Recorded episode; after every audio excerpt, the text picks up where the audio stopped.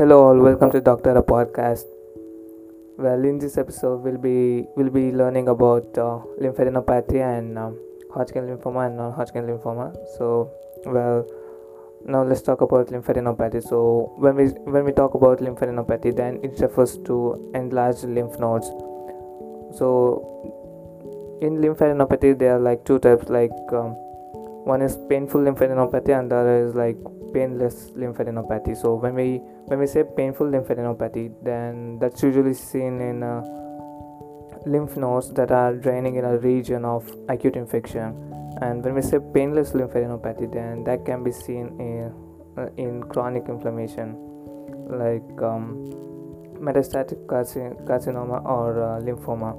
And in inflammation, the lymph nodes, uh, the lymph node enlargement is due to hyperplasia of particular region of the lymph node, like um, follicular hyperplasia. So here the b cell region is so when we say follicular hyperplasia then it will it's of b cell region.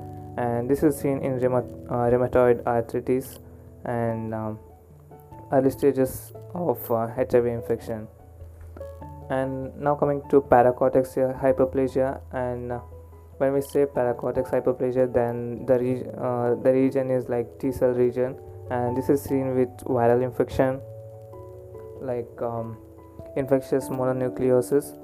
And and the hyperplasia of uh, sinus histiocytes is seen in lymph nodes that are draining a tissue with cancer. And now coming to lymphoma. So whenever you see the word oma then you need to take note of mass. So oma, oma means mass. Well lymph, uh, when we say lymphoma that's a neoplastic proliferation of lymphoid cell and that forms a mass and that may arise in a lymph node or uh, extranodal tissue and this is divided into non-hodgkin lymphoma and hodgkin lymphoma. So non-hodgkin lymphoma will be like around 60% and hodgkin lymphoma is like 40% and uh, non-hodgkin lymphoma is further classified based on the cell type cell size and pattern of the growth expression of the surface markers and some cytogenic translocation. So if um, uh, if the cell if the b cells are small then then the probability will be like um, follicular lymphoma uh, ma- mantle mantle cell lymphoma marginal z- sorry marginal zone lymphoma and uh, small small lymphocytic lymphoma. And if the b cells like if the if the B cells are uh, intermediate in size, then the may, the may cause um, Burkitt lymphoma, and uh, if the B cells are large, then they, they diffuse large uh, B cell lymphoma. And now coming to follicular lymphoma, so here this is the neoplastic proliferation of small B cells that forms uh, follicle follicle-like nodules, and this presents in later adulthood with uh, painless lymphadenopathy and this is actually driven by the translocation of 1418 i mean t1418 and here the bcl2 on chromosome 18 translocates to immunoglobulin heavy chain locus on chromosome 14 and this results in overexpression of um, bcl2 i'm sorry bcl2 so this this actually inhibits the apoptosis and the treatment is actually reserved for patients who are symptomatic and involve low dose chemotherapy and the progression uh, and the progression to diffuse large B cell lymphoma is is an important complication that presents as a as an enlarging lymph node.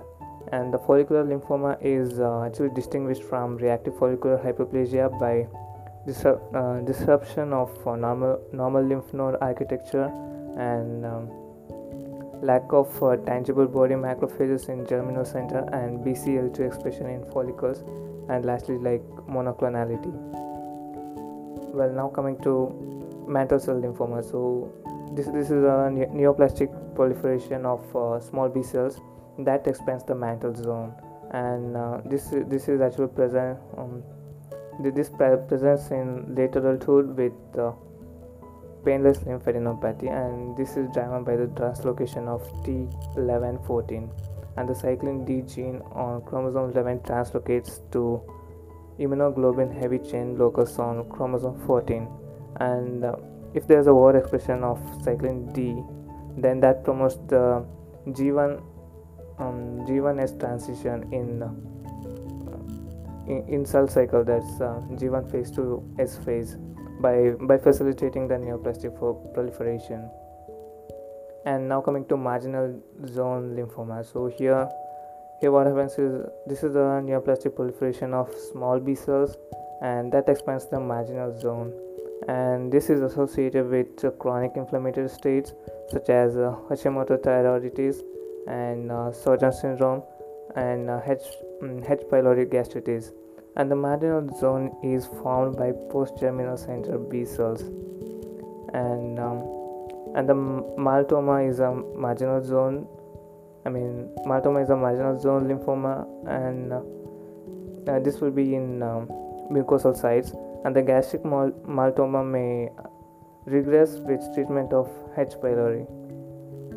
And now coming to Burkitt, uh, lymphoma. So this is a neoplastic proliferation of um, intermediate sized B cells which is associated with uh, EBV. And this classically presents uh, as an extranodal mass in children's or young adults. And um, in Africans, in African form that usually involves the jaw and in sporadic form that usually involves the abdomen and this is driven this is driven by the translocation of c-MYC that's um, in chromosome 8 so the translocation of uh, like T814 is most common and that results in translocation of c-MYC to the immunoglobulin heavy chain locus on chromosome 14 and the overexpression of uh, c-MYC gene promotes cell growth.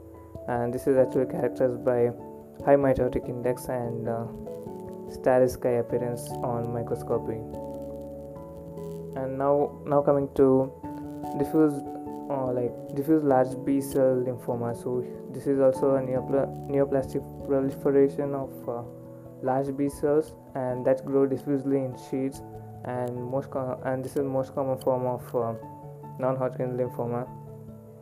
And this is actually clinically aggressive.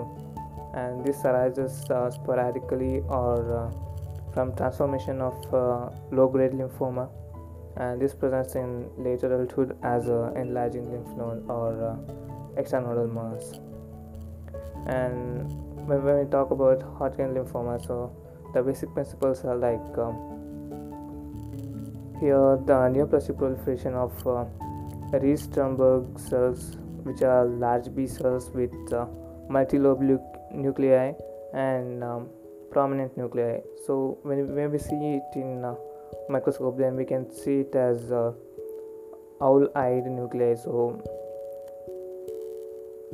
so so you can you can find it easily when when, when you see it as uh, owl eye and this is classically positive for uh, CD15 and CD30 but not CD20 and this um, this Reed-Sternberg cells secrete cytokines and occasionally result in B symptoms like um, fever, chills, weight loss, and uh, night sweats. And this attracts uh, this attract reactive lymphocytes, plasma cells, macrophages, and eosinophils and this may lead to fibrosis and the reactive inflammatory cells make up a bulk bulk of the tumor and form the basis for classification of Hodgkin lymphoma subtypes that include uh, nodular sclerosis, lymphocyte rich and mixed cellularity, and also lymphocyte depleted. And uh, nodular sclerosis is the most common subtype of uh, Hodgkin lymphoma, that's like 70% of all the cases. And the classic presentation is like uh, enlarged cervical or mediastinal lymph nodes in young girls usually female. And uh, and the lymph node is divided by bands of sclerosis and uh, and the RS cells are present in lake-like spaces so they are called as uh, uh, lacunar cells. And the important consideration regarding other types of uh, Hodgkin lymphoma are lymphocyte rich has uh, has the best prognosis of all types, and the mixed um, and mixed cellularity is often associated with abundant eosinophils, and the lymphocyte depleted is the most aggressive of all types and this is usually seen in elderly and uh, hiv positive individuals. Well that is it for lymphoma and uh, in next episode we'll be talking about uh, plasma cell disorders and well hope you guys learned something. So thank you for listening and uh, please please don't forget to follow me on uh, instagram so i'll be posting whatever we discussed here so i'll be making posts and i'll be posting there. Please do follow me there. And well that's it. Thank you for listening and we'll meet you in the next episode. Bye bye take care